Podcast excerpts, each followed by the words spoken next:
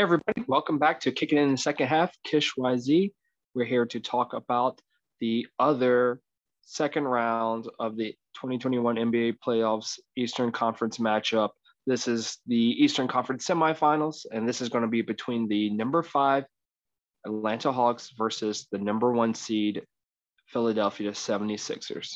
And just the first thing I would like to point out in my opinion, this is, should be a three point shootout as far as it's going to be a great series between uh, certain players, high caliber percentage wise players. This should be a superb series of three point three pointers made just in general as far as you know good shots taken uh, great shots made uh, when we're looking at the atlanta hawks we're talking obviously Trae Young who has um, almost unlimited range just to throw that out there Bogdanovich as well. He is uh, just great, closer towards the, the arc in my opinion, but he's just great as far as his percentage. And if he gets an open look, you know, he's definitely going to pull those, and he makes makes it a high clip. So um, I like his shooting as well. And then I want to throw in, go ahead and throw Huerter.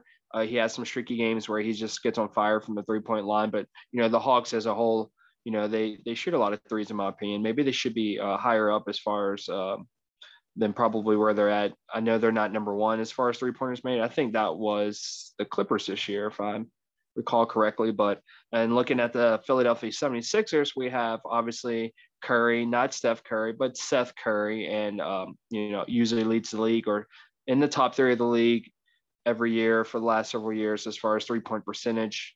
Um, I think Joe Harris might have had the the highest percentage this year. I can't remember who exactly, but you know, Curry's somewhere up there. Uh, we're Danny Green as well. Danny Green's another player for the Philadelphia 76ers who uh, puts in three pointers at a high clip.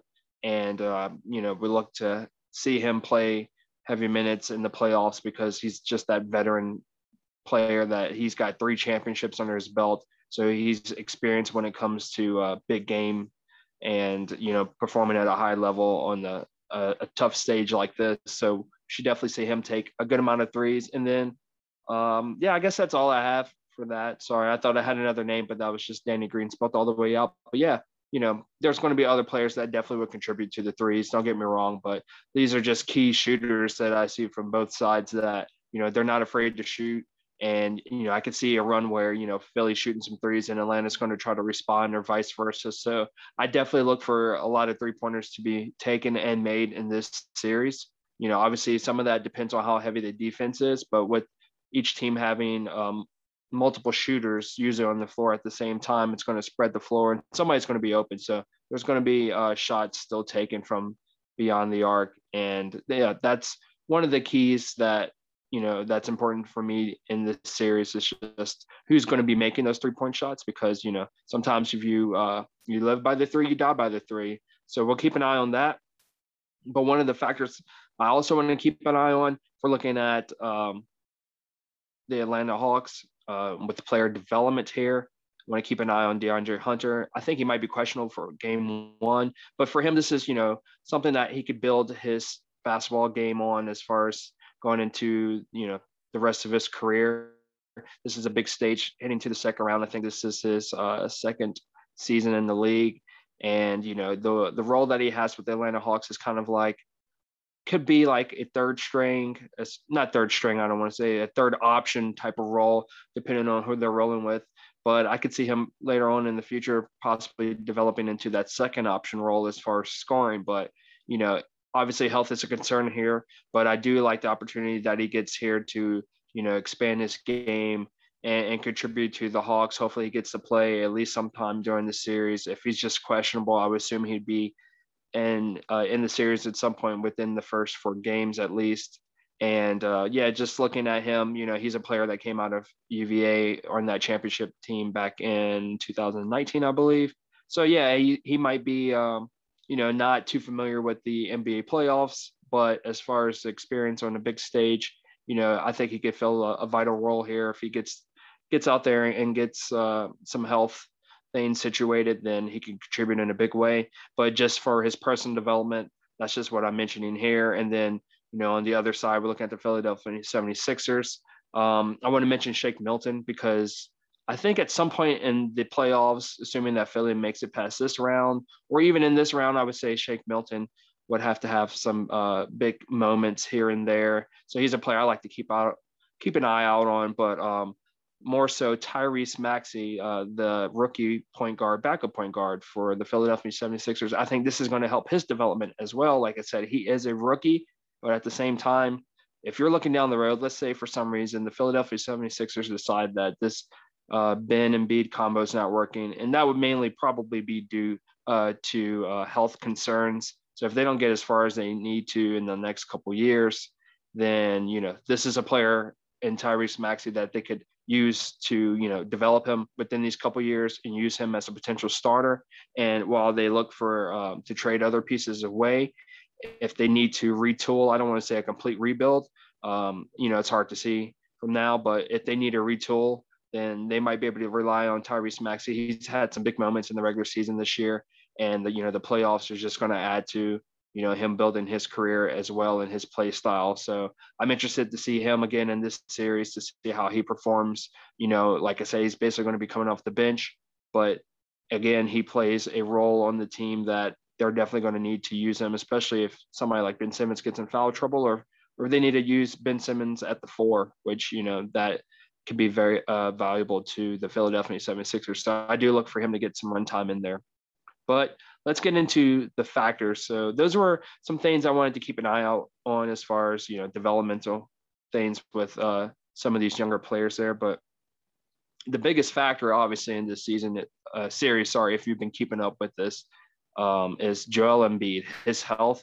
He has missed the last couple games uh, to end the last series when the Philadelphia 76ers took down the Wizards in five games and he is questionable to play in uh, the first game, I believe. And you know, if I don't know, I don't know if he's going to be able to play at all in this series. It just depends.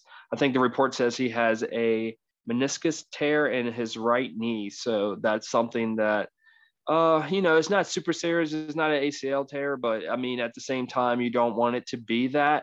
So it's something they're definitely going to have to monitor. I don't even know if they'll even have him out and shoot around. It's probably a little bit more serious than just waiting, you know, for a game time decision, in my opinion.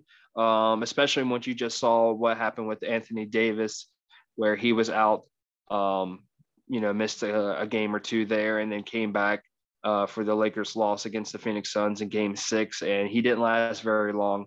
So you know that was a, a different injury there, but it's just the fact that you're trying to recover during uh, the playoffs where you know you don't get that much time off and every game does matter and you got to look forward to your future as well so you don't want to do something now that's going to cause you to miss your opportunity again next season so this is just an ongoing thing with Embiid with his health especially his lower body with his knees so like I said he he may not play in this series but if he does it might not be every game so we'll see what what happens there. I mean, if for some reason he's healthy to play, uh, the whole series, and that's going to completely change the series. But without him, it's changing the series as well. So, um, yeah, that's just the biggest thing. That's the biggest thing you have to watch out for uh, as far as the key to how this series is going to swing.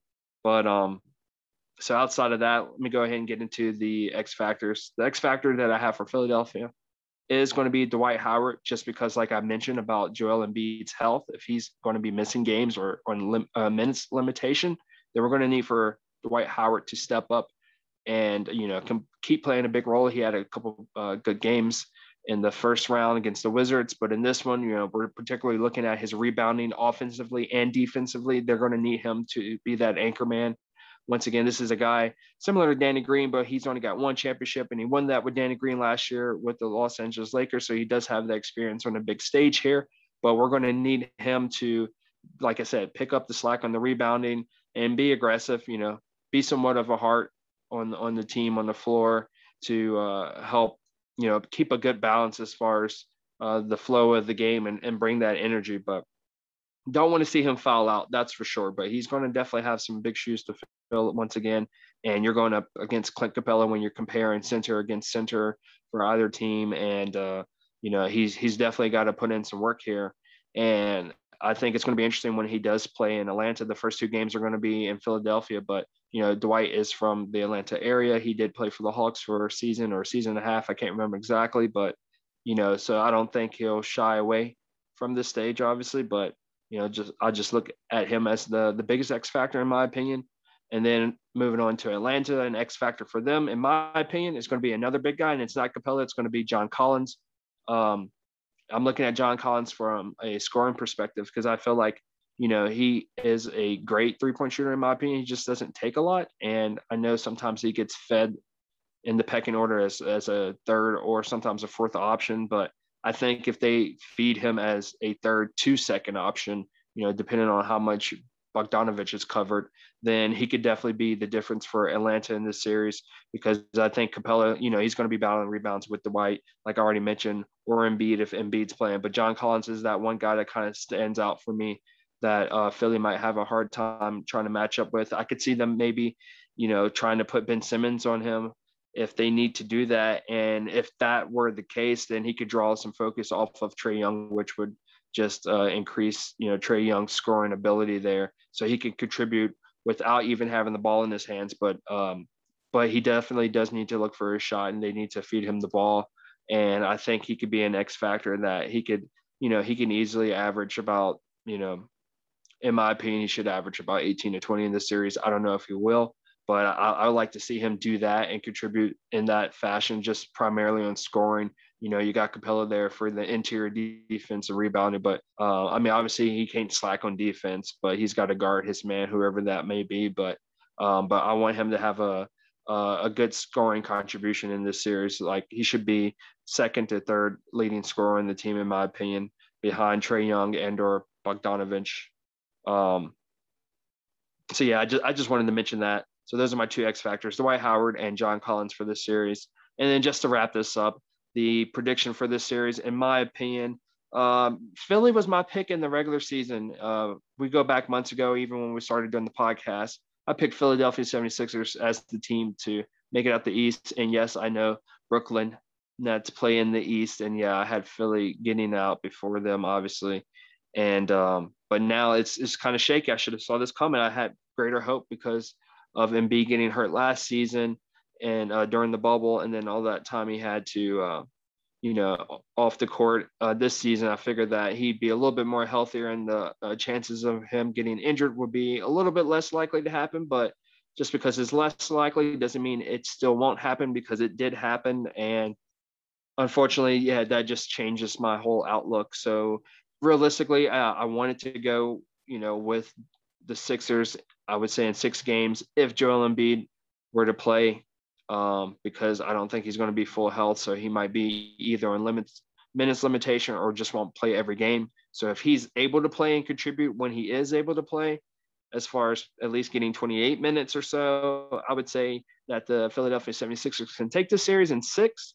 But I want to shout out to Jalen because Jalen was talking to me from work and um, you know, he said he could see um, the Atlanta Hawks making it to the Eastern Conference Finals in this scenario. I think he said the Hawks in five. So I would roll with that, but um, you know, if they don't have Embiid, then I would say Hawks in six, in my opinion, because I'm going to give an extra win to um, the Philadelphia 76ers because they do have Doc Rivers, and I believe he's one of the best coaches in the league. And you know, it's unfortunate what happened to them the him and the Clippers last season with the the bubble, but uh, I like the way he's leading the Philadelphia 76ers. But yeah, without your best guy, your main guy there, and Joel Embiid, it's going to be tough to uh, to beat up on these Hawks teams when you know the Hawks are just has that young energy and they're ready to go out there uh, following this momentum on uh, coming off the series against the Knicks. And plus Trae Young, you know, I think he's feeling himself a bit, and he has a right to as far as the performance that he had against the Knicks at the whole series. So now, you know, you put yourself in that spotlight and, you know, you're ready for the big stage. So, you know, going through Sixers, I mean, going through uh, the Knicks and playing at MSG now, moving on to the Philadelphia 76ers, he's going to be up for the challenge. He's going to be up for the boos against the Philly fans. So, you know, the best medicine might not be to boo this man, but it's going to happen and he's going to try to put on a great performance. And unless Ben Simmons is really sticking it to him. I mean, he should have a great series again. But um, I mean, I feel like Ben Simmons could kind of smother him out, but you know, he's good at drawing fouls. So, and they're going to need Ben if they don't have Embiid. So it's going to be interesting to see. But I think Trae Young's going to have a, a consistent series again there. So yeah, the the Hawks could definitely win this series. So I'm kind of a toss up. Like I'm not very definitive here because of like I said, it depends on Embiid's health, in my opinion. If he is available, I say uh, Philly in six. If he's not available at all, I would say Hawks in six, and and it could be possibly five. But yeah, once again, thank you for tuning in. If you're liking these videos, give me a thumbs up and leave in the comments anything that you want me to uh, touch on that I haven't touched on. You know, I'm trying to do each series as it comes along. At least once during the series, sometimes I'll do a you know review of you know a couple games later during the series to see if there's anything change or anything you know we might see as far as prediction or, or any big thing happening there. But you know, at least trying to do a you know general um, I guess take first take on you know the upcoming series and what I would like to see or think is going to happen, plus a prediction at the end here. So if you haven't subscribed, please consider subscribing. And if you are subscribed, I greatly appreciate it. And if you don't mind sharing the video to somebody who is unsubscribed or you think would be interested, that'd be greatly appreciated. And also, once again, you can find the audio only versions of our podcast and these type of videos, the NBA playoff videos as well, and um, Spotify, Anchor.fm, Google Podcasts, Breakers, uh, Pocket Cast, Overcast, I think is another one as well you know, just search us out under Kish YZ, K I S H uh, space YZ. And then also, if you want to follow us on Instagram and Twitter, you can hit us up there at Kish YZ, K I S H underscore YZ. Once again, everybody, thank you for kicking in the second half. Peace and love.